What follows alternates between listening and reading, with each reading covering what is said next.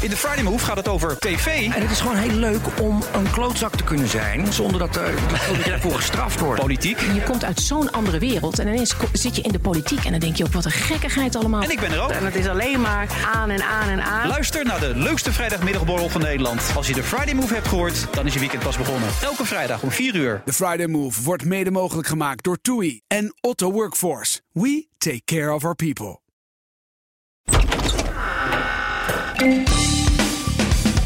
Studio Den Haag gaat deze zomer over de versplintering van het politieke landschap. Want alles gaat veranderen met het vertrek van Mark Rutte uit de politiek. Met nieuwe lijsttrekkers bij VVD, ChristenUnie, D66, CDA, Bijeen, Denk, 50PLUS, PvdA, GroenLinks. De samenwerking tussen die twee partijen. Waarschijnlijk de grote opkomst van BBB. Maar één ding blijft hetzelfde. Die versplintering. Tenminste, dat denken wij nu. En we zouden hier drie afleveringen over gemaakt hebben. Dat hebben we ook al gedaan. Maar dit is deel 4 van dat drieluik. Want in die drie afleveringen van deze serie werd heel helder dat er één bron van alle kwaad is: de media. Eh, om precies te zijn, in de afgelopen drie afleveringen is daar 41 keer naar verwezen. Wij hebben het gedaan. En dus maken we een extra aflevering over onszelf, over onze collega's. En daarvoor zijn in de studio Julia Wouters, politicoloog. eh, oud spindokter bij de PvdA. Hoewel ik zelf net voor, eh, nu voor de opname hoor zeggen... adviseur van Lodewijk Asscher. Is, is het woord spindokter oké? Eh, dat is een beetje een geuzennaam geworden. En ik heb natuurlijk de podcast samen met Raymond Mens, die de Spindokters heet. Dus Ja, ik dan heb kan die je naam niet meer inmiddels onderuit. tot mij genomen. Maar nee, ik ben geen spindokter. Oké, en geweest. Eh Leendert Beekman, politiek verslaggever voor BNR. En dat geldt ook voor Mats Akkerman, ook politiek verslaggever bij BNR. Eh Leendert, goed dat je weer terug bent van vakantie trouwens. Eh, en ik ben Mark Beekhuis. Ja, we gaan het hebben over eh, versplintering in het landschap. En de schuld ligt dus, nou ja, zou je haast gaan denken met de afgelopen drie afleveringen bij de media. Eh, Julia Wouters, eh, welke rol spelen de media in de versplintering van de politiek? Als je het zo even zou kunnen schetsen voor ons. Ik denk dat het een beetje onzin is om te zeggen dat het de schuld van de media is. Maar ik herken wel heel erg de behoefte om de rol die de media speelt en hoe groot en belangrijk die rol is, dat eh, alle gasten in voorgaande podcast nodig vonden om die eventjes ja, goed te benadrukken. Dat herken ik wel, omdat eh, de media controleert de politiek en duidt de politiek, maar wie duidt de media? Ja, dat En doen we zittende- zelf vandaag bijvoorbeeld. Nou, dat vind ik ontzettend goed. En daarom kwam ik ook eh, in de vakantie lekker vroeg uit eh, de veren om hier mee te doen. Ja, uh, Leendert, in- jij was er niet bij, maar in de afgelopen aflevering hadden wij Devika Partiman, directeur van Stem op een Vrouw. En zij zegt, eh, de mediamakers tegenwoordig, die onderschatten hun invloed. Nou, we weten ook wel dat praten? hoe vaker je in de media over bepaalde politici praat, hoe meer stemmen ze krijgen over het algemeen. En hoe vaker je zegt, deze persoon wordt sowieso heel groot. Hetzelfde met peilingen. Op het moment dat je blijft peilen, worden peilingen een soort realiteit. Omdat mensen gaan geloven, oh mijn partij wordt groot. eh, of die partij wordt klein, ik wil niet op de verliezer stemmen. Dat soort, we weten gewoon uit onderzoek dat het enorm voedt waarom mensen een bepaalde keuze maken. Dus ik Ja. denk dat wij hier met z'n allen en al die andere mediamakers die hierover praten, eh, ook een hele belangrijke factor zijn in de verkiezingsuitslag. En dat we dat nog wel eens neigen Ja. te vergeten. Ja, ik denk dat we in een catch-22 zitten. Het is misschien niet zo heel populair om te zeggen. Maar we zijn natuurlijk wel gewoon een mediabedrijf. En eh, als mediabedrijf hebben we ook onze luisteraars. Aha. En onze luisteraars die we weten, ieder geval we weten, eh, die, er, is een bepaalde behoefte aan bepaald nieuws. En op het moment dat je ehm, als me- media eh, iets laat liggen, wat de concurrentie wel doet, eh, dan word je daar op een gegeven moment ook op afgerekend. En zo, zodoende lopen we ook achter elkaar aan. Want de consument wil bepaald nieuws krijgen. En als je dat nieuws niet geeft, dan gaan ze het ergens anders halen. En we zijn gewoon een commercieel bedrijf. En wij moeten ook centjes verdienen. En wat dat betreft is het best wel lastig. Want ja, je kan de media de schuld geven. We maken politici groot. Dat is in bepaalde gevallen natuurlijk ook gewoon gebeurd. Denk aan Pim Fortuyn, Thierry Baudet, Caroline van der Plas. Maar we zijn natuurlijk niet de enige. Eh, het is niet zo dat de media. We beseffen ons wel, denk ik, dat de media macht heeft. Maar de alleen macht om een politicus zo groot te maken dat hij bijvoorbeeld, zoals Caroline van der Plas bij de Provinciale Staten, de grootste partij van Nederland wordt. Ik denk dat dat net, net een beetje te- veel is om te zeggen. Ja. En het valt me op dat je allebei media als enkelvoud gebruiken. Terwijl ik ben heel ouderwets waarschijnlijk. Oh, ja. Maar ik vind media een meervoud. Want het maakt nog uit Dat dat je is ook voor de waar. Linda ik maak die fout Of altijd. de sorry. Telegraaf. nou, maar heel Nederland doet dat. Ja, Maar het is natuurlijk, het maakt nogal uit. Oh, je zegt we lopen allemaal achter elkaar aan, Leonard. Maar Ja, dan het is hoeft het- natuurlijk niet. Nee, het hoeft niet. En we hebben ook voor de verkiezingen hebben we hier met elkaar afgesproken. We gaan het over de inhoud hebben en niet over de poppetjes. Maar dat is, dat is heel erg lastig. Om een voorbeeld te geven. Gisteravond stapt Hans Huibers, de voorzitter van eh, het CDA, stapt op. Ja, daar ga je het de volgende ochtend wel over hebben.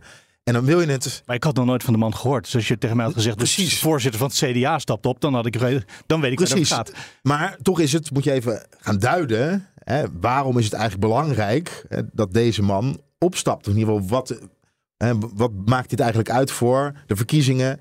De aankomende lijsttrekker die gepresenteerd wordt op maandag. Uh, daar kan je wel bepaalde duiding aan geven zonder het alleen maar over de poppetjes te hebben. Maar je komt er wel snel terecht. En ja, dat maakt het wel heel erg lastig. Want we willen het namelijk over de, over de inhoud hebben. En dan hebben we ook de afgelopen tijd vandaag weer allemaal politici gezien die hun vertrek aankondigen. En en dan lees ik vaak daarin terug. Ja, het gaat te veel over ons, over, de, poppetjes. de poppetjes, en te weinig over de inhoud. En dan denk ik, ja, maar op het moment dat je Kamerlid bent en jezelf zo belangrijk vindt dat je op Twitter een afscheidsbrief moet gaan publiceren en vervolgens alle media erover te woord gaat staan.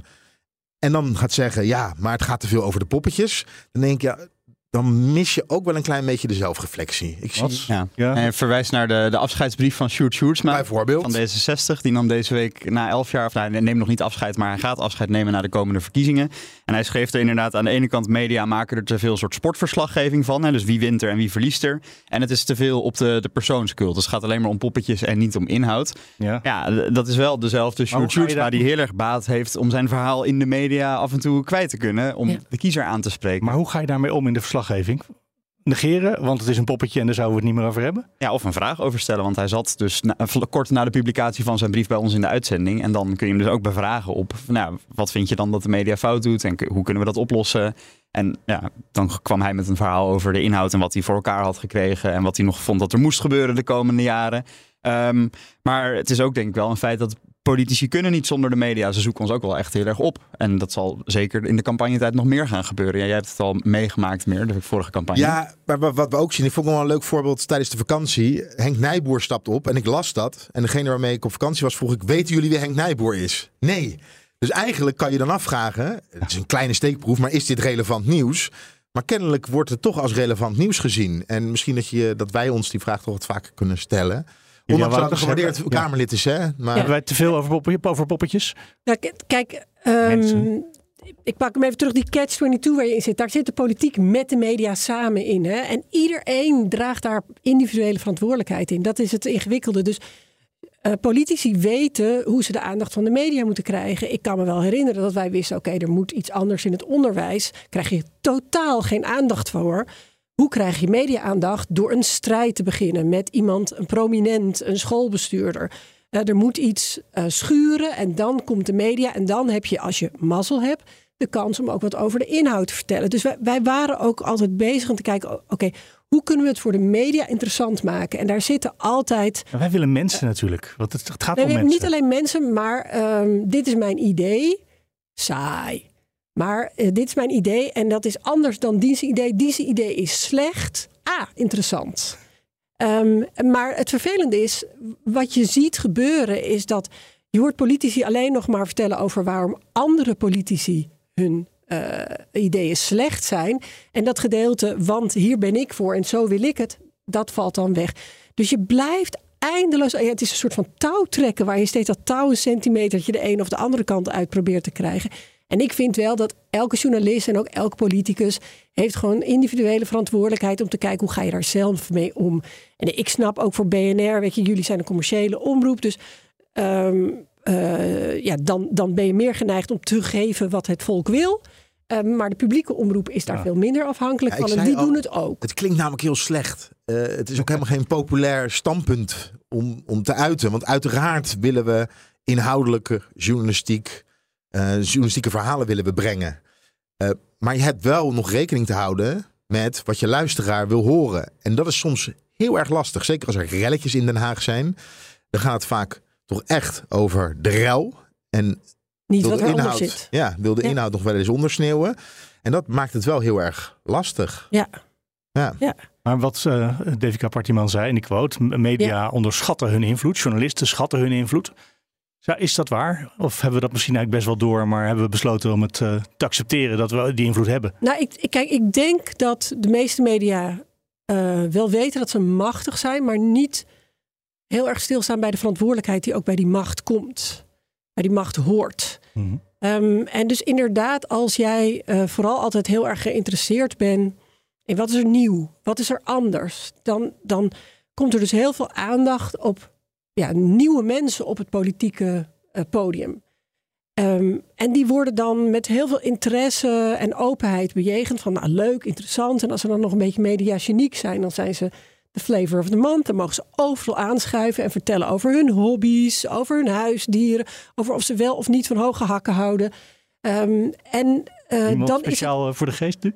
Uh, nee, nou ja, kijk, uh, jij, Leonard noemde ze al allemaal één voor één. Van, we weten het ook, maar ook van al zittende partijen, als ze een nieuwe lijsttrekker krijgen, dan is het ook, uh, zijn we heel erg geïnteresseerd in de persoon. En dat is niet raar. Nee, dus, dus ik zeg niet, op iemand. Ah, ah, toch? Ja, maar je wil ook weten, wat zijn de ideeën? Ja. Hoe, hoe wil je die... weten wat voor soort persoon dat is? Of je iemand je auto zou uitlenen, bij wijze van spreken, of niet? Ja, dat is relevant. Maar uh, wat het moeilijke is, wat er pas gebeurt, het moment dat iemand verkozen is, en die is dus in de media opgestuurd tot grote hoogte, zonder veel kritische vragen en allemaal, we zijn allemaal. Uh, al, ja, ik zeg dan we, want ik ben natuurlijk ook zelf journalist geweest. Dus ik voel me in beide vakgebieden ja. nog een beetje verantwoordelijk. Um, uh, we zijn allemaal bezig met kijk hoe leuk, kijk hoe anders, kijk hoe nieuw. En dan het moment dat iemand gekozen is, dan gaan we kritisch kijken. Wat zit er eigenlijk achter? Hoe zit het? En dan gaan we iemand weer kapot maken. Want dat is het spelletje. En ik denk, uh, laten we reëel, dat, dat, dat probeer ik ook echt altijd te doen. Het zijn mensen inderdaad. Het is mensenwerk. Ze hebben uh, menselijke verlangens, menselijke twijfels. Heel belangrijk om dat te blijven zien. Het zijn niet een soort van robots die je opwint en dat er dan gebeurt wat je wil.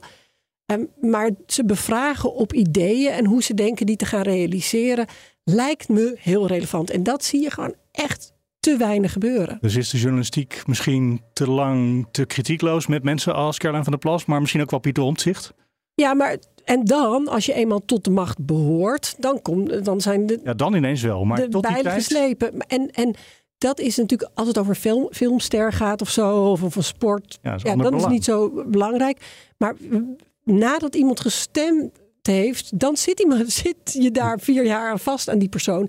En om dan pas de kritische vragen te gaan stellen en hoe ga je die plannen dan realiseren, ja, dat is voor de kiezer te laat. Ja, ik vind Caroline van der Plas, als we dat voorbeeld even nemen bij de laatste verkiezingen, nou, dan ontstaat er zo'n effect. Je ziet de peilingen, je ziet in de peilingen dat zij groot gaat worden, misschien wel de groot. Je ziet dat ze relevant is, dus je wil haar in de uitzending hebben. Maar soms zag ik talkshow aankondigingen en uh, dan was de aankondiging was, uh, wordt Caroline van der Plas de grote winnaar ja. bij de verkiezingen? We vragen het haar vanavond zelf. Ja, ja. Uh, niet, niet, ja. Echt waar? Ja. Zei ze ja? Ja, en dan kwam ze daar natuurlijk zitten en dan, ja, dan krijg je een heel positief verhaal. Nou, dat stuurt het op.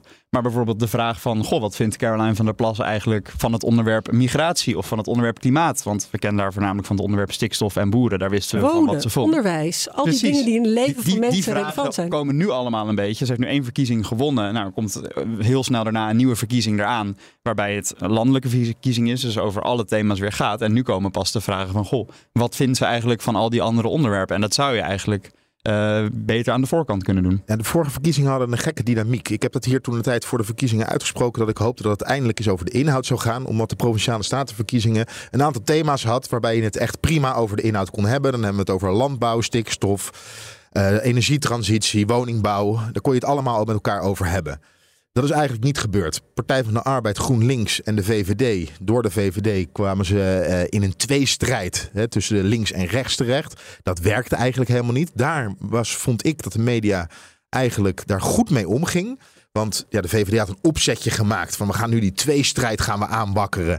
Nou, dat hey, werd niet... onderbreken, want ik heb een prachtig fragmentje wat hierbij okay. hoort. Ja. Uh, van Ronald van Raak uit de aflevering 1, uh, oud SP-Kamerlid. En inderdaad, hij uh, ja, beticht ons ervan dat we alles willen versimpelen tot een tweestrijd. Je hebt de parlementaire democratie, waar je veel stemmen hebt, uh, veel partijen. En je hebt de mediademocratie. En de logica van de media is dat je problemen terugbrengt tot een eenvoudig probleem. Het liefst tussen twee personen met een eenvoudige keuze. En die logica van de media die drukt altijd een groot stempel op de campagnes, omdat journalisten nou eenmaal graag wedstrijdjes zien tussen twee mensen, het liefst ook nog om het torentje.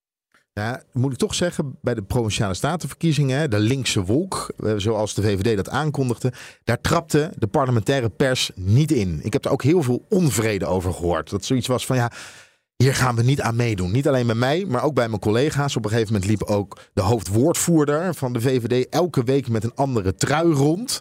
Waarop hij een, uh, een populistisch tekstje had over uh, de linkse wolk. Dat je die belastinggeld zou, of in ieder geval extra je geld zou komen halen. Daar werd niet uh, in meegegaan. Maar waar, waar ik naartoe wil is, we konden het over de inhoud hebben. Maar waar gingen de vorige verkiezingen eigenlijk over?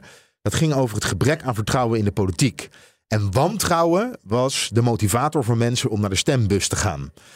En wie uh, vertegenwoordigde dat? Hè, dat geluid, dat was Caroline van der Plas. Caroline van der Plas vertelde, we weten nog, wisten nog niet precies waar ze voor stond. Maar waar ze wel voor, voor staat in ieder geval, is het adresseren van het wantrouwen. Hè, dat gevoel adresseren. En dat, daar weet ze dus uh, een snaar te raken bij de kiezer. En dat was dus en bij ons dus kennelijk ook. Ja, uh, maar ook we hebben ook wel bij Caroline van der Plas, ook hier op de redactie, van nou, we hebben wel even genoeg Caroline gehad. Ja, ik, maar ik, mijn kritiek is niet dat zij veel aandacht kreeg. Want zij, uh, zij deed iets wat anders was. Zij raakte daar een snaar bij de bevolking. Um, en dus is zij relevant. He, zij deed goed in de peilingen. Dus ik zeg niet, nodig haar niet uit, want het is veel Caroline van der Plas. Nee, ik snap die mediadynamiek. Alleen inderdaad, vanavond mag Caroline van der Plas uitleggen wat haar, het geheim van haar succes is. dus als je mee wil doen met de grote, dan moet je ook uh, je verantwoorden van wat zijn je ideeën verder. Dus dat is heel fijn dat ze dat gevoel heel goed uh, ja, kan kapitaliseren, zou ik zeggen. Dat, dat, mhm. dat, is relevant en, en, en belangrijk en dat verdient veel media-aandacht. Maar dan komt daarbij de vraag: oké, als je straks de grootste bent, stel, en je hebt dus eh, de, de, ja, je gaat een rol spelen in de Eerste Kamer, dan wordt het dus ook relevant om te weten. Maar wat vind je dan van hier? Hoe ga je dat dan anders doen? Nou, dan heeft toch de journalistiek het daar wel laten afweten. Vind ik wel. Dus ik, ik, ik ben niet uh, verbaasd of verbolgen dat ze veel aandacht kreeg. Uh, nee, waarop? Um, maar je moet dan ook denken: oké, als we dus de hele tijd iemand zo groot maken, dan moeten we ook iemand uh, ook als zodanig gaan bevragen en niet pas achteraf als je er maar pas zit. Ja, en toch heb ik ook gehoord, Caroline van der Plas heeft nog maar één zetel. Dat is het enige voor de Provinciale Statenverkiezingen, één zetel in de Tweede Kamer. Uh, op het moment dat we haar constant gaan bevragen uh, over zaken waar ze eigenlijk nog helemaal niet over gaat, maak je haar ook groter dan dat ze eigenlijk is. Uh, ja, maar kijk, maar als je iemand potentieel groot maakt in positieve zin, moet je iemand ook potentieel groot maken in negatieve zin. Dan moet je ook zeggen: oké, je bent dus. Hè, vertel me het geheim van je succes en ben je er ook klaar voor? Wat gebeurt er dan aan de andere kant? Nou, en dan dus... denk ik aan Pieter Omzicht. Uh, Pieter Omzicht is nu, denk ik, wat hij gaat doen, is op dit moment een van de belangrijkste vragen richting de verkiezingen. Ja. En dat is niet alleen een belangrijke vraag voor de mensen die moeten gaan stemmen, maar ook voor de politieke partijen. Want iedereen maakt zich zorgen. Zeker. Want het unieke karakter van Pieter Omzicht is, is dat hij stemmen kan weghalen bij alle partijen. En er is geen andere partij, hè, er is geen andere lijsttrekker met dat vermogen. Hij kan echt van de SP tot aan de VVD, FVD, kan hij stemmen wegtrekken. Dus alle partijen zitten nu te wachten met hun strategie op wat gaat Pieter Omzicht doen. Maar hoeveel kritische vragen, hoeveel kritische interviews hebben we aan uh, Omtzigt gesteld? Wij zelf. Nou, wij de journalistiek. Wij de journalistiek. Nou ja, uh, ik dat, weet dat is tot nu toe toch gewoon die held van de toeslagenschandaal. En, uh, en dat is hij. Ja, zeker. Ja. Maar het is ook zo dat... Maar dat is hetzelfde wat we met Scanner van de Plas ja. Met Pieter Omzicht is het ook heel moeilijk. Op het moment bijvoorbeeld MA17. Daar is veel kritiek op geweest. Ja. Zijn standpunt ooit. Daar wil hij niet meer over praten. Dus dat is heel lastig om hem daarover te bevragen bijvoorbeeld. Ja. Um, en ja, ook bij Pieter dus Omtzigt dan, maar, maar, En dan ja. gebeurt er iets. Um, dus mensen waarvan we weten dat ze populair zijn, veel kijkers, uh, ook uh, luisteraars genereren, die kunnen, hebben dan een onderhandelingspositie. Dat zij kunnen dus ook zeggen, daar wil ik het niet over hebben. Kijk, het, het hele probleem heeft natuurlijk ook. Dus zeg maar die padstelling met de media en de politiek heeft ook heel veel met Mark Rutte te maken. Mark Rutte uh, had er baat bij dat het nooit over de inhoud ging. Dus mensen waren heel verbaasd dat hij bij eh, eh, VI ging zitten en daar een- zich een dildo-helm op liet zetten. Nou, die stond nog Maar- niet op, nog net niet, maar ja. Ja, ja, ja, ja, nou ja, de- de- dat ding die stond daar. gelukkig gemist. ja. Nou, die zijn in mijn, op mijn netvlies gegrift.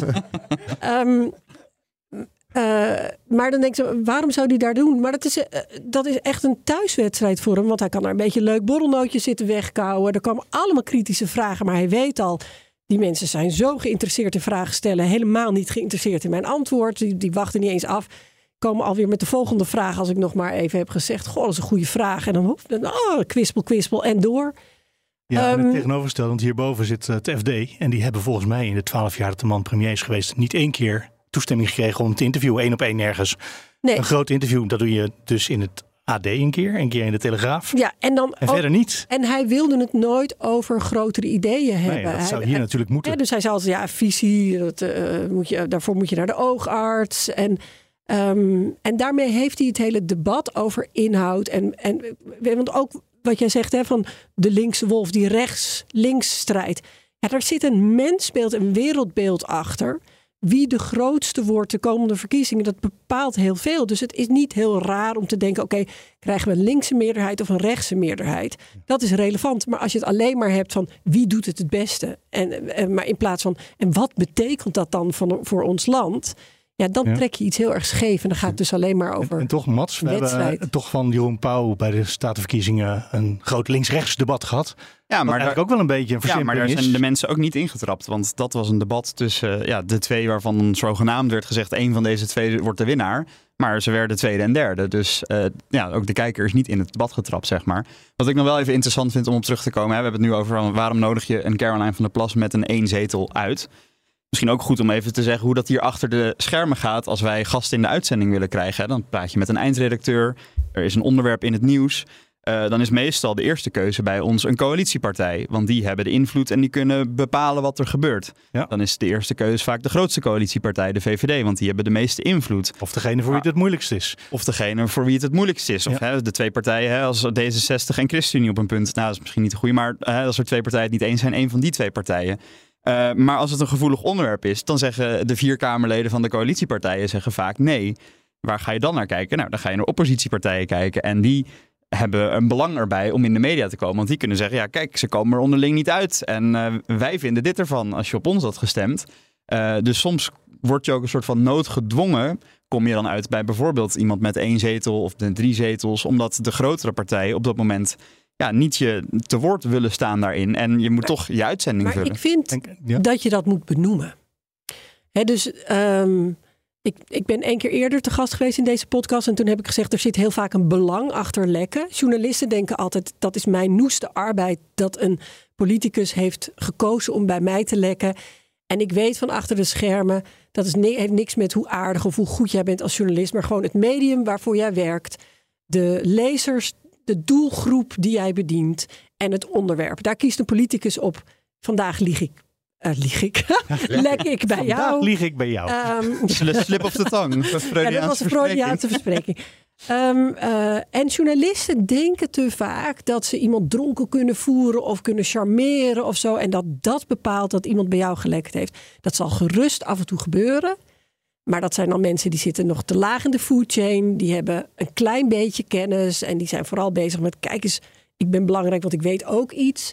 En als je het echte grotere lekken gebeurt op een ander niveau. En ik vind dat je eh, als journalist heb je ook een verantwoordelijkheid om te zeggen: oké, dit komt uit die hoek. Je hoeft niet eh, te zeggen wie precies, maar je, je moet een beetje zeggen: oké, niemand van de coalitie wilde hierop reageren, dus we hebben nu iemand van de oppositie uitgenodigd. Jij wil, wilde maar wat graag re- reageren. Waarom? Eh, dit hebben we een lek. eh, nou, dat komt uit ongeveer die hoek. Die hebben ook dit belang daarbij. Omdat, hoe zie jij dat? Dus als journalist moet je natuurlijk proberen om het verhaal van zoveel mogelijk kanten. Eh, Hebben we ook recent gehad met de, nou, waarop het kabinet is gevallen, hè, de crisis over het migratiebeleid. Er waren drie avonden op rij crisisoverleg, woensdag, donderdag, vrijdag. En woensdag was die avond dat nou ja, Rutte was uitgevallen. Wat je dan hoort in de media, want niemand van ons zat in die kamer terwijl Rutte een kop koffie tegen de muur smijt of wat hij ook heeft gedaan. Ehm, maar Leonard en ik zijn toen alle coalitiepartijen afgeweest om te kijken van nou, hoe hebben zij Wat allemaal beleefd? Wat hebben jullie gehoord? Uh, en nou, bij de VVD kwam inderdaad het verhaal van, nou, we hebben helemaal niks geks gedaan. En uh, ja. iedereen weet hoe wij in deze discussie staan. En ja, het is misschien een beetje hoog opgelopen, maar er is niks nieuws gezegd. En vanuit de andere drie partijen kwam toch echt wel van, nou, uh, wij werden overvallen door wat hier is gebeurd. Ja, en dan dat is de informatie waar je het mee moet doen. En die ja. hebben jullie allebei ook benoemd, denk ik. Ja, we hebben het ook in, ja, de, in de, podcast kijk, ook heel duidelijk altijd... gehad over hoe dat spinnen gegaan is. Hè? Ja, dat... kijk, kijk, ik zit hier niet om jullie twee aan te tijgen. Oh, helemaal nee, niet. Ik ook, uh... Dus kijk, iedereen heeft individuele uh, afwegingen en ook een individuele verantwoordelijkheid. En of je bij de publieke omroep of de commerciële, het zijn allemaal weer andere. Ik, ja, ik heb het dus over de media in enkelvoud. Uh, mm -hmm. Terwijl er allemaal individuen zitten die hard werken en hun best doen en zo. Maar, ja, maar het is ook een systeem natuurlijk. Ja, het systeem zit. Ja, en, en dat is toch wel belangrijk om, om dat er naar te zien. En, en niet te snel zeggen: zo hebben wij toen geprobeerd. En wij hebben dus wel degelijk ons best gedaan. Want dan kom je er nooit. Kijk, politici weten ook altijd precies waarom ze iets gedaan hebben. En dat is ook het gevaar van de Haagse bubbel. Hè? Dat je op een gegeven moment te veel begrip krijgt waarom het gaat zoals het gaat dat het toch ook belangrijk is om af en toe even naar achteren te leunen en te denken, toch best raar. Ja, en het is lastig, want ik, ik werk nu een jaar als politiek verslaggever bijna. Um, en mensen vragen dan vaak van, hoe is het? Lijkt me een superleuke baan. En uh, wat ik dan. Dat is het ook. En dat is ja. het ook. En dan zeg Ja. ik ook: het is een ontzettend leuke baan. Maar wat ik er ook wel vaak bij zeg, is dat als ik het Tweede Kamergebouw uitloop. Dat ik me vaak best wel een beetje uh, leeggezogen voel. Omdat alles wat mensen tegen je zeggen, van wie het ook komt, je moet er altijd de vraag bij stellen: zit er nog een belang bij? Ja. Er werken ook een paar mensen in de Tweede Kamer, die ken ik nog uit mijn studententijd, werken bijvoorbeeld voor partijen. En zelfs met die mensen met wie ik normaal s'avonds gewoon prima een biertje zou doen, zit ik op dat moment te praten en denk ik van ja. Jij zegt dit natuurlijk nu wel tegen me, ook als vriend. Wij kennen elkaar, maar er zit misschien toch ook nog een soort ergens een beetje partijbelang of een spin. Of... Dus uh, je Ja, moet bij alles agenda's. wat er wordt gezegd, ja, iedereen heeft een agenda. Je moet bij alles wat je hoort, moet je nadenken en dat verwerken en daar voor soort van voor jezelf chocola van maken. En dat is wel, uh, ja, dat is af en toe wel uh, pittig. En ook soms denk je achteraf, dit heb ik niet goed gedaan of niet goed gezegd. Ik zat in de uitzending, dit heb ik te stellig gezegd en dit blijkt toch genuanceerder te liggen. En dan baal ik ook echt wel dat ik denk van ja, ik heb misschien toch iets te, te snel onder de tijdsdruk dit verhaal uh, verteld. En dat, ja. ja, daar leer je ook weer van. Maar... Ik wil nog even naar een eh, fragmentje van uh, ook de eerste aflevering. Dat was met Marieke van der Velde. Uh, die was toen te gast en zij uh, stuurde erg aan op dat media altijd conflicten nodig hebben. Dat is dus ook om het simpel te houden en om het uh, compact te kunnen vertellen. Want een conflict snappen we meteen. En dat dat soms ook wel erop uitkomt dat je daardoor de mensen misschien misleidt als journalisten. We weten dat de media, bedoel, kranten verkopen of ook allerlei andere vormen van media verkopen als er een soort van conflict is. Daardoor houden we ineens premiersdebatten. Dat zet mensen echt een beetje op het verkeerde been. Ik bedoel, we, hebben, we verkiezen helemaal geen premier. We verkiezen vertegenwoordiging in de Tweede Kamer. Maar als je iets noemt een premierdebat, dan gaan mensen dat wel natuurlijk geloven. En vanuit de partij is het natuurlijk slim om jezelf te legitimeren. Van ik ben echt de uh, geboren leider. Dus dat is gewoon een campagnetrucje. Ja, hier zit mooi trouwens ook het belang van de, waarom politici meedoen met deze uh, eigenlijk iets wat misleidende uh, aanpakken. Uh, Julia Wouters. Dus... Ja, kijk, het is, uiteindelijk is het heel belangrijk om te begrijpen dat als politicus, hè, je kan nog zo hard werken en nog zulke fantastische ideeën hebben. Wij noemen dat altijd, niemand heeft er wat aan als jij je perfecte pirouetjes in het donker staat te draaien. Uiteindelijk heb je de media nodig om te laten zien wat je doet. En als je uitgenodigd wordt voor een premierdebat, ja, dat is uh, super, want dan word je op een, op een, op een ja, weet je, zo'n zo, zo tweestrijd. Dat is fantastisch. Je wordt geholpen, dan, ja. ja. Maar, en, en je maar weet het is eigenlijk, ook eigenlijk moet je natuurlijk nee zeggen, want ja. het, is, het is gewoon misleidend. Maar Partij van de Arbeid, GroenLinks, toen de VVD met dat tweestrijdverhaal kwam, eventjes over uh, hoe dan ook de politiek zelf reageert, dat vonden ze fantastisch. Ja, dat, ja. dat hebben ze een cadeautje uitgepakt. Ook ja. omdat je weet ook, kijk, uh, de vorige uh, landelijke verkiezingen, deze, D66 heel goed. Nou, die zie je alle aspecten in die we hier al benoemd hebben. Dus zij werden allemaal geduid. Wat is toch het geheim van Sigrid Kaag? Het Sigrid Kaag-effect. Nou, ze heeft het debat heel goed gedaan. Kijk wat ze in de peilingen doet. Oh, ze is gestegen in de peilingen. Oh, uh. en dan krijg je dus het gevoel... ah, hier zit echt een serieuze uitdager van de macht. En dan betekent het dat zowel GroenLinks als de PvdA als nou ja, de, zeg maar de hele echte linkse wolk, het, het, de linkerhelft van de Kamer, wordt leeggezogen. Omdat mensen denken, we stemmen op D66. Niet omdat het mijn partij is, niet omdat ik het met eens ben, maar dan hebben we tenminste iemand die de VVD uit het torentje kan verstoten. En dat wil je Maar links. eerste, de eerste stap in dat proces is wel veroorzaakt door Sigrid Kaag zelf. Want voor dat eerste televisiedebat was het beeld... Is, dat is een elitaire vrouw, die gaat nooit een breed publiek aanspreken. En dat wordt niks. Stond slecht in de peilingen. Ja. Debat was goed. En, en dan komt die omslag die Ja, jij nu dat noemen we momentum. Hè? Dan krijg je opeens momentum. En dan wordt alles wat je doet, wordt gezien in het, door de bril van succes. Wat is jouw succes? Nou, ik heb natuurlijk... eh, Omgekeerd het- meegemaakt. Het omgekeerde maakt dat eh Lodewijk Asscher werd eerst, nou ja, weet je, toen hij in Den Haag kwam, oh, de Messias is hier. En daarna afgeslacht. En toen in de campagne dat je alleen nog maar vragen krijgt en in debatten eh, wordt bevraagd over waar blijft het Asscher-effect? Hoe komt het toch dat je zo eh, mislukt? Hoe gaat u het verlies beperken? Dat ja, eh, en dan weet je ook, oké, er is ook geen, weet je, dit is echt, je zit in een lekke boot en het enige wat je nog kan doen is enorm met dat- zo'n bakkie dat water eruit hozen. That's all you can do. Dat, in die positie zit CDA nu. Hoe kan je nog het verlies zeggen dat het eigenlijk winst is, want dat is nog wel meegevalt. We hebben nog drie zetels. ja, eh, dan eh, niemand wil bij de verliezer horen. Terwijl je misschien wel hele goede mensen kan hebben. Of hele goede ideeën kan hebben. Of, eh, en ja, de, politiek speelt daar natuurlijk hartstikke ook hun eigen rol in mee. Alleen daar hebben we het vaak over. Waarom de politiek vervuild is. Alleen nog maar stuurt op beeldvorming. En de rol van de media daarin. Dat moeten wij nu even doen hier. In dit wa- zweterige hockey. Eh eventjes eh, over de, de inhoud. De, de campagne gaat waarschijnlijk over migratie Zes en asiel. Wie En, zegt dat? eh, nou ja, daar gaat in ieder geval de VVD gaat daarop inspelen. Daar kunnen we in ieder geval. Ja, dat maar gaan zij, kijk, als, nu zij doe je, naar- kijk, nu doe je Ja, maar goed. Je, je maakt me. Ja, goed, Nee, maar onderbreek Ja. even. Ja, ik vind het belangrijk, omdat ehm, de VVD heeft ervoor gekozen om te klappen, niet op stikstof, niet op al die andere dingen waar deze coalitie op had kunnen klappen, maar op eh, migratie en asiel. Eigenlijk niet eens migratie, op asiel.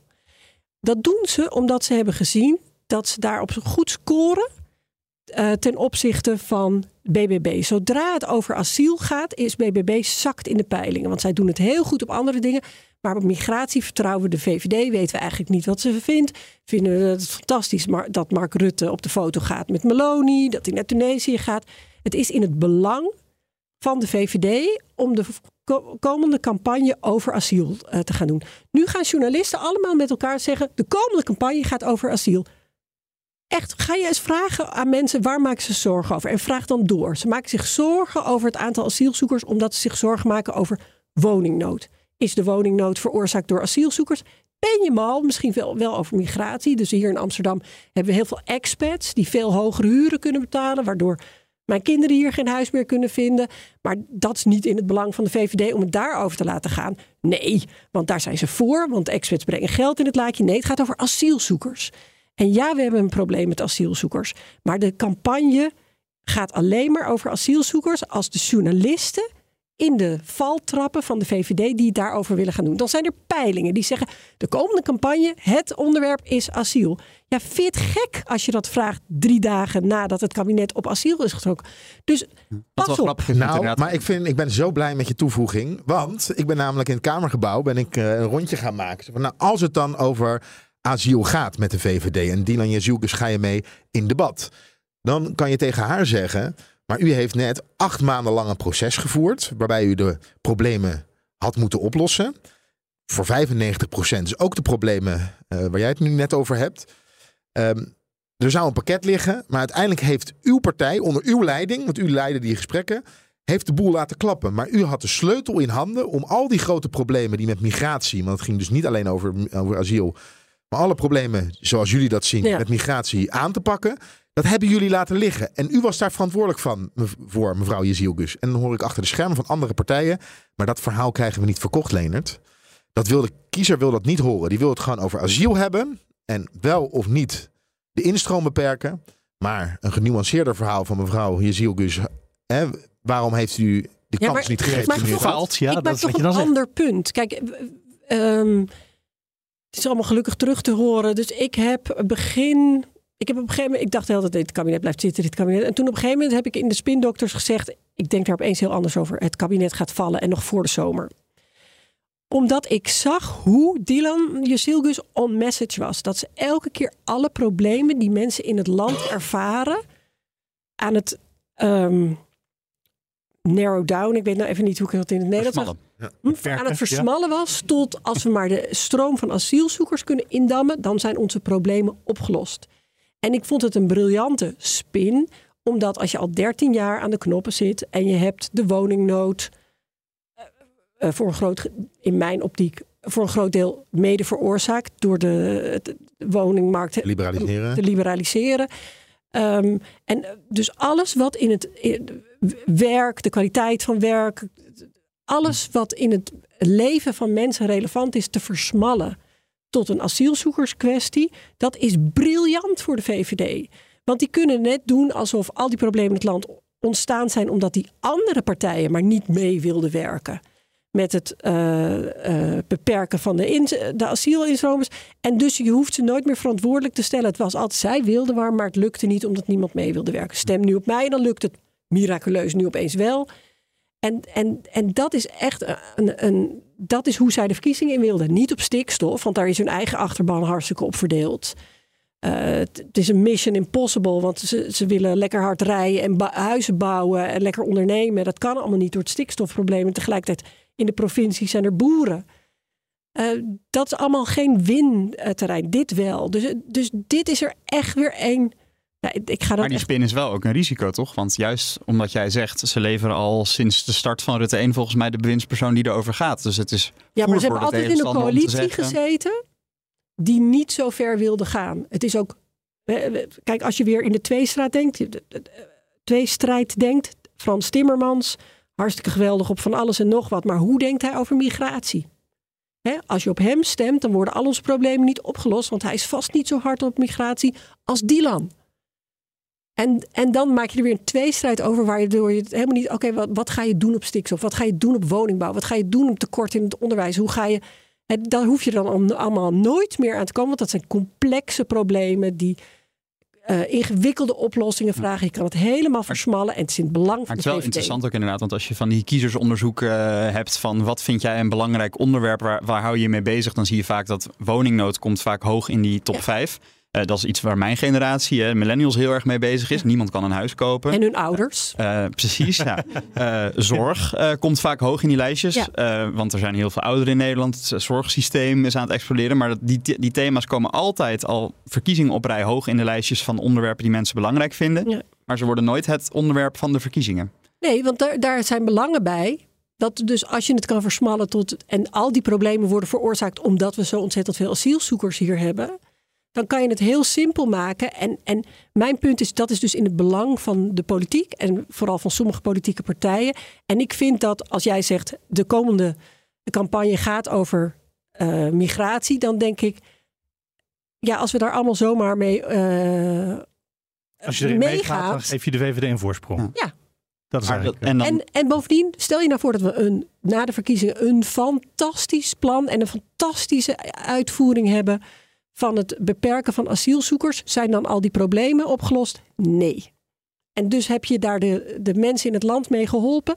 Nee. Dus dan Die zijn willen de gewoon vragen ook daar weer vergeten te stellen. Ja. Eh, Leonard, je mag je verdedigen, maar hoeft niet. Oh, het is nee, niet hoor. een, eh, je wordt Nee, niet wat, ik persoonlijk wel, wat, ik aangevallen. wel, wat ik wel grappig vind, is dat na de verkiezingen eh, gaan we iets krijgen. En jij hebt het de vorige keer al een beetje gedaan richting de provinciale statenverkiezingen. En zei je elke keer als we het over Caroline van der Plas hebben, wil ik het ook over de Partij voor de Dieren hebben. Ja. Ja. En wat wel grappig gaat zijn, ik denk dat we allemaal zometeen na de verkiezingen, mediabreed, gaan zeggen, hebben ze nou weer gewonnen? Maar we hebben er eigenlijk heel weinig aandacht aan Partij besteed. van de Dieren. Ja, Partij voor de Dieren. Eh, al jaren Ja, die, veel te weinig. elke keer een zeteltje erbij. Hè? Elke keer eh, ze groeien, zowel in de provincie als eh, de gemeente, eh, in de Tweede Kamer. Eigenlijk spelen ze geen rol van betekenis tijdens de verkiezingscampagnes. In ieder geval in hun eigen campagne wel, maar niet in de grote debatten. Maar het is een partij waar we ondertussen wel gewoon rekening mee moeten gaan houden. Zeker als we zometeen, eh, hè, als het linkse blok of Partij van de Arbeid GroenLinks de verkiezingen gaan winnen.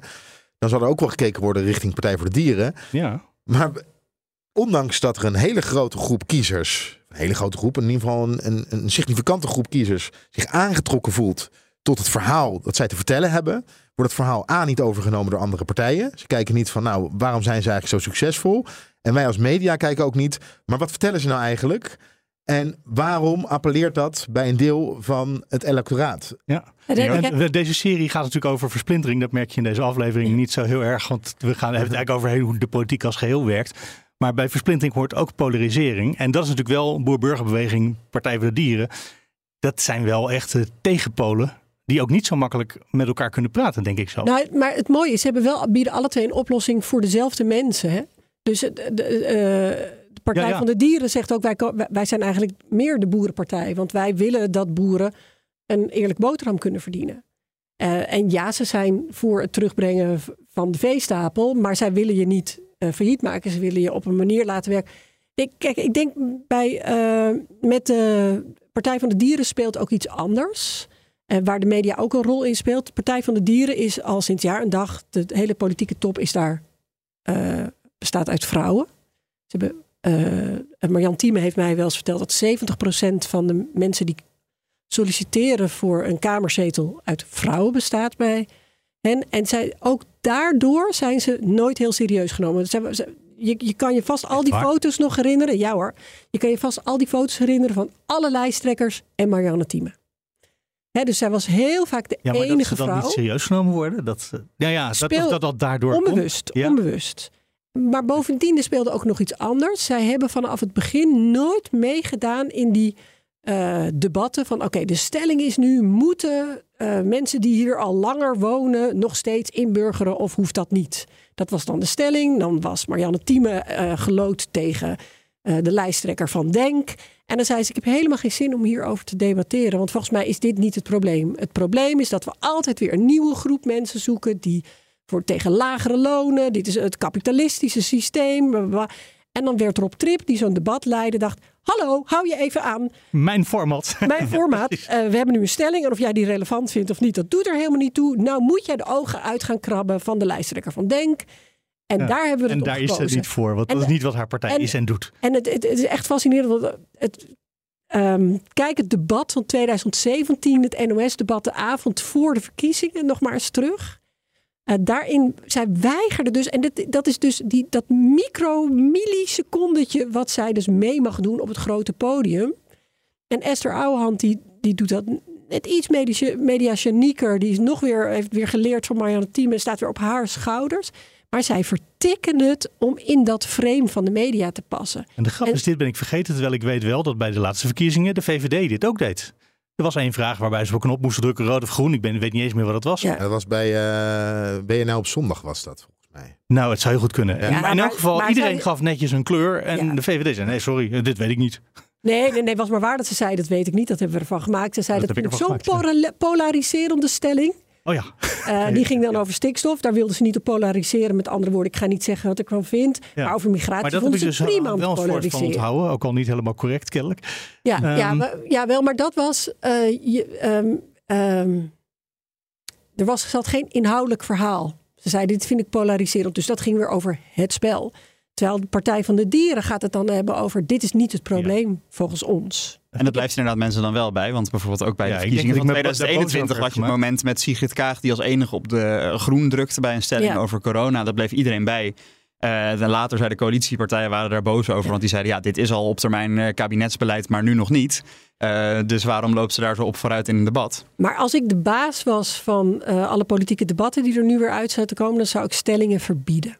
Ja, maar dat is ook nog wel interessant maar, ja, over die debatten. Ja, um, er, er, zijn ook wel debatten. Hè. We hebben het over woningmarkt, is belangrijk. Er worden ook wel door de media hè, organiseren een woningmarktdebat. Met alleen maar woningmarktwoordvoerders. Ja. Maar dat trekt weinig kijkers. En bij die grote tv-debatten zie je vaak dat de, de politici zelf ook nog de stellingen mogen aanleggen. Dus je wordt gelood, jij moet tegen die. En bij je ene loting mag jij het onderwerp aanleveren. Bij je andere loting ben je afhankelijk van je tegenstander. Ja, en je gaat dus altijd een schijntegenstelling. Dus je bent afhankelijk van tegen wie je gelood bent. En dan moet je net doen alsof je het oneens bent op iets. En dat, dat vond ik ook al fascinerend in de verkiezingen. Dat er opeens best veel vrouwen meededen. Dus dat was Kaag tegen Ploemen. Uh, dat die ook weigerden om net te doen alsof ze het over iets eens zijn. Dat, dat heeft ook te maken met dat het onprettig vinden om te kijken naar twee vrouwen die elkaar de ogen aan het uitkrabben zijn. Dat vrouwen dan ook als onsympathiek gezien worden. Terwijl bij mannen accepteren we het makkelijker.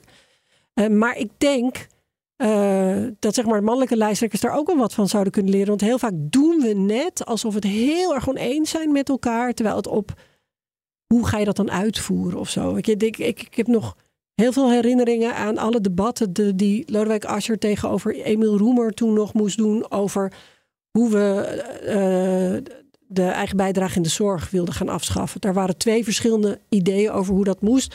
Maar dat dat moest, of dat dat zwaar beperkt moest worden, daar waren ze het over eens. Ja, dan vind ik het veel leuker om te weten, oké, hoe ga je elkaars plannen versterken? In plaats van. Even terug naar uh, nog weer een fragmentje uit aflevering 1 met Ronald van Raak was dat. En uh, hij zei uh, toen, dat past erg bij waar we nu zitten ook.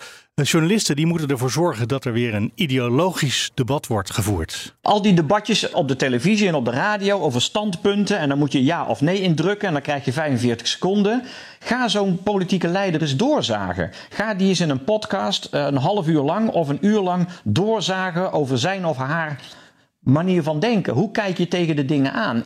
Ik denk dat dat voor mensen buitengewoon interessant is. Maar ik denk ook, er zijn heel veel mensen in Nederland die dat echt niet interesseren. Die echt niet een heel ideologisch debat van een uur of een interview of van een podcast van een uur gaan luisteren of een heel verkiezingsprogramma gaan lezen. Daar ben ik het niet mee eens. Het is maar net hoe je het doet. Kijk, politiek, ideologie is niet abstract, is juist heel persoonlijk. Dus je kunt mensen ook een heel persoonlijk verhaal laten vertellen over wat hen beweegt, over wat ze hebben meegemaakt, over waardoor ze zijn beïnvloed. Dat kun je heel persoonlijk maken. En dan krijg je toch inzicht hoe iemand denkt. Je zit heel erg in stemmen te knikken. Ja. Kijk, ik vind ten eerste, niet elke kiezer is erin ge geïnteresseerd. Dat is uh, waarschijnlijk zijn de meeste kiezers uh, vinden het leuker om naar een soort van um, populariteitscontest te kijken. Dat ontslaat je niet van de plicht om te bieden wat toch een flink aandeel van de kiezers wel interesseert. Mensen weten niet op wie ze moeten stemmen. Steeds meer mensen gaan maar helemaal niet meer stemmen. Of doen inemine mutten in het uh, hokje, omdat ze denken... ja, ik zou wel een tweedehands auto van jou kopen. Met jou wil ik wel bier drinken. Uh, heel leuk dat je zo leuk met je vrouw omgaat... en dat je kinderen elke avond voorleest.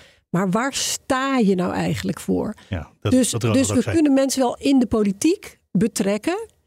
Uh, maar het maakt het stemmen niet makkelijker. Dus en, en ideologie, ik zei net al, Mark Rutte had er baat bij om het er nooit eh, daarover te laten gaan. Als je zei, ja, je bent een neoliberaal, dan zei hij, oh, ik weet eigenlijk helemaal niet wat dat betekent. Terwijl dat weet hij echt wel. Mm het is belangrijk. En, en ik ben het ook heel erg met Ronald eens. Dat kan je doen door een persoonlijk verhaal.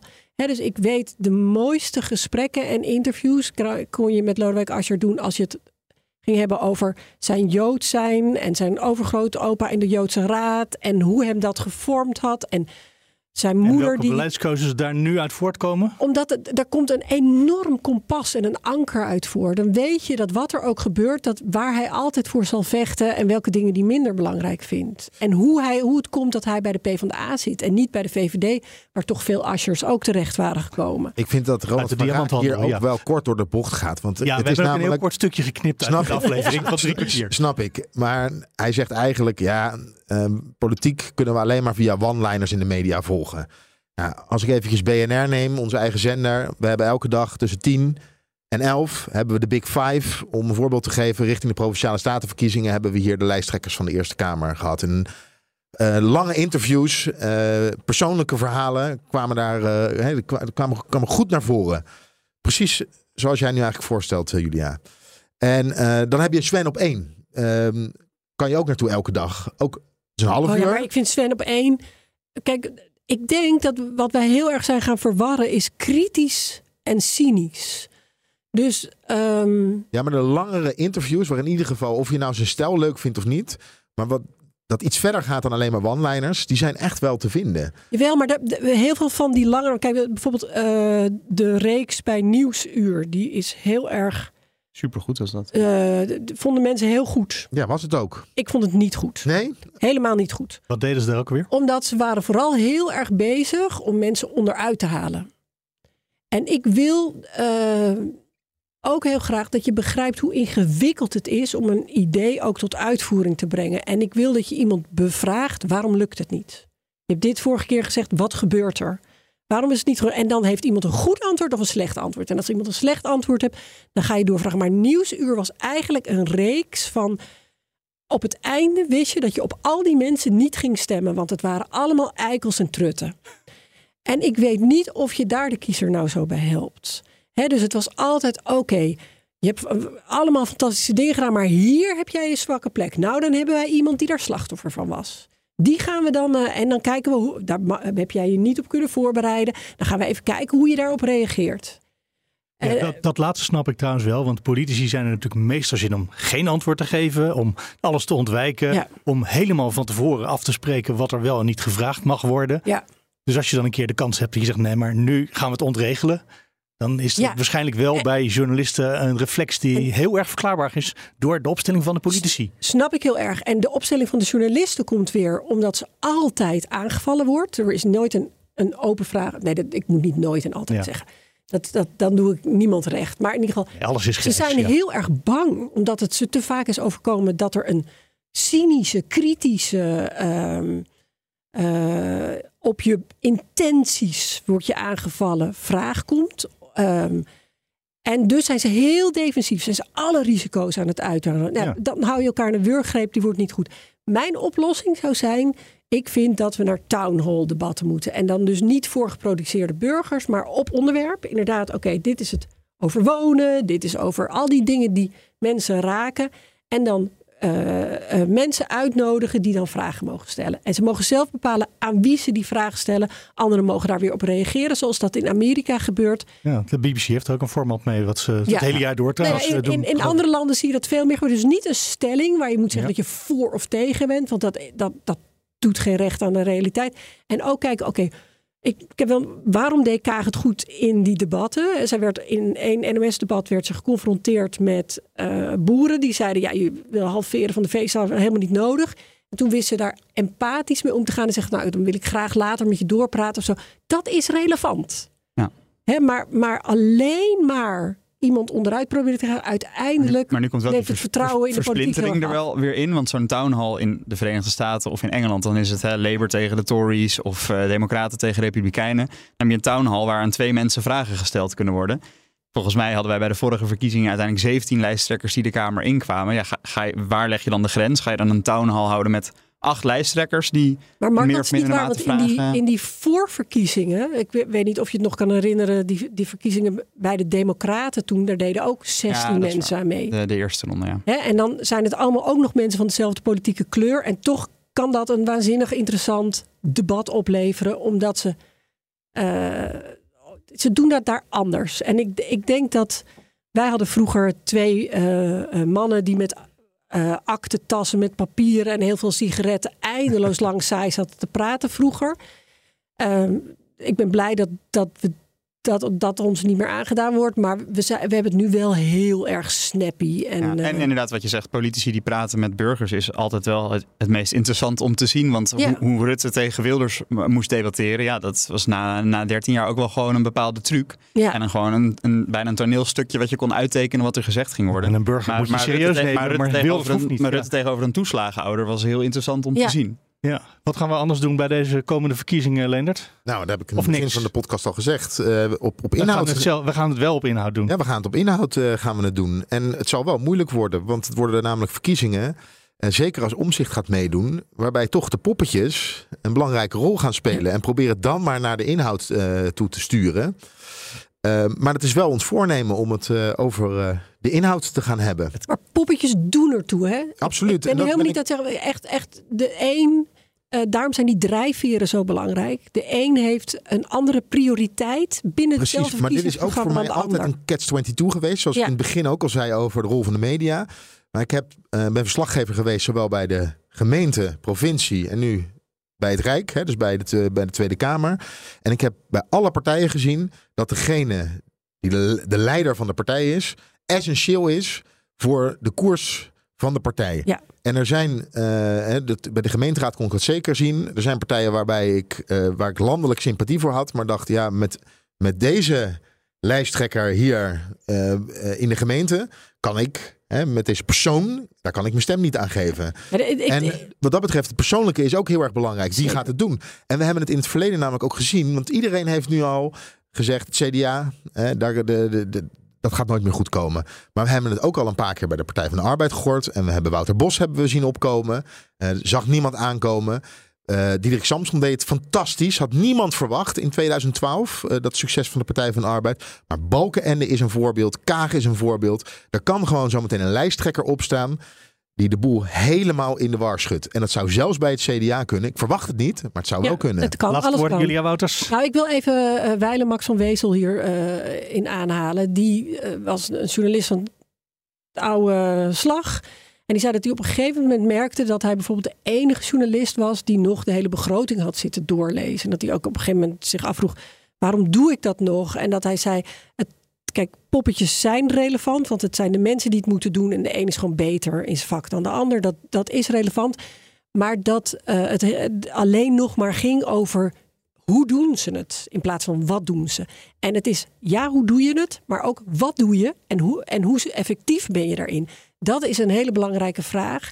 En je ziet ook echt, weet je, we zijn heel erg kritisch geworden op dat eh, het, het, het, het demissionaire kabinet. eh, Rutte, D66 is daar ook heel goed in geweest dat ze zo ontzettend sturen op de beeldvorming.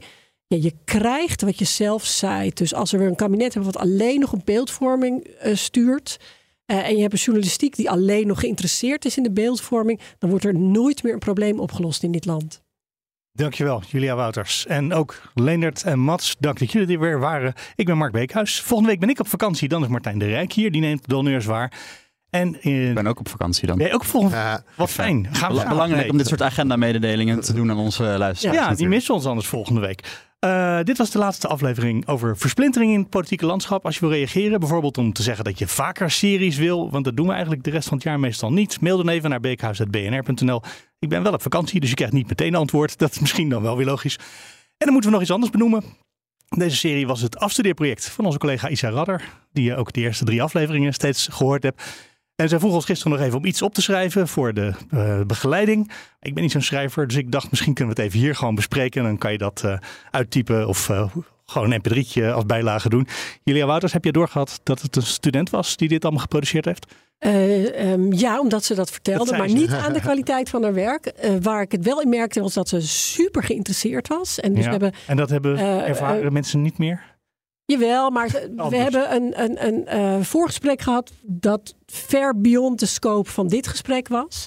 Eh, en dat is het enige waaraan ik het heb gemerkt. Dat je, eh, ja, geweldige Ja. begeleiding. Nee, zeker. Ik heb het op vakantie mogen luisteren. En ons voornemen, zoals we net hebben besproken, is om het over de inhoud te hebben. Eh, dat is in ieder geval wel gebeurd. Het zijn vier hele inhoudelijke. dan Moet ik, ga ik ook oordelen over mijn podcast waar ik nu zelf in zit. Ja, mag. Maar het zijn vier hele inhoudelijke podcasts geweest, uitzendingen. Eh, dus eh, chapeau. Ja, ik was voordat ik politiek verslaggever was coördinator voor de provinciale statenverkiezingen, voor Prinsjesdag, Ja, voor de jij wist al hoe gemeenteraadsverkiezingen. Isa werkt, ja. En ik mocht dan altijd iemand uitkiezen om daarvoor ook het redactiewerk te doen. En dat heb ik al die keren met Isa gedaan, omdat ik weet dat zij altijd eh, kwaliteit levert. Dus eh, van mij hoeft ze dat niet meer te horen, maar ik zeg het toch. Oké, nou ja, en het was gewoon prettig werken met Isa. Eh, meteen bij het begin, want je pitchte deze serie. En wat ik al zei, dit hoort helemaal niet in deze podcast, want wij doen nooit aan series in deze podcast. Maar je hebt ons ervan overtuigd en dat was een goed idee. En eh, vervolgens gingen we aan de slag met wat moet dan het thema worden. En daar hebben we ook heel veel over gesproken, over wat een goed idee was. En op de achtergrond merkte ik dat je twee, scha- eh, twee borden aan het schakelen was. Want er was ook jouw begeleider bij de opleiding. En die wilde ook dingen wat ik niet weet. En ik weet nog steeds niet precies wat jouw opdracht was. Maar dus jij was fijn. Op de, en, dat, en dat zat ook altijd niet in de weg. Dus het werd gewoon een fijne aflevering. Eh fijne vier afleveringen. Ehm, ik denk dat ik het daar even voor nu bij laat. Maar je moet het even zelf uittypen. Dus dat heb je dan nu eh, in stem het knik zijn. Dank voor het luisteren. Tot volgende week.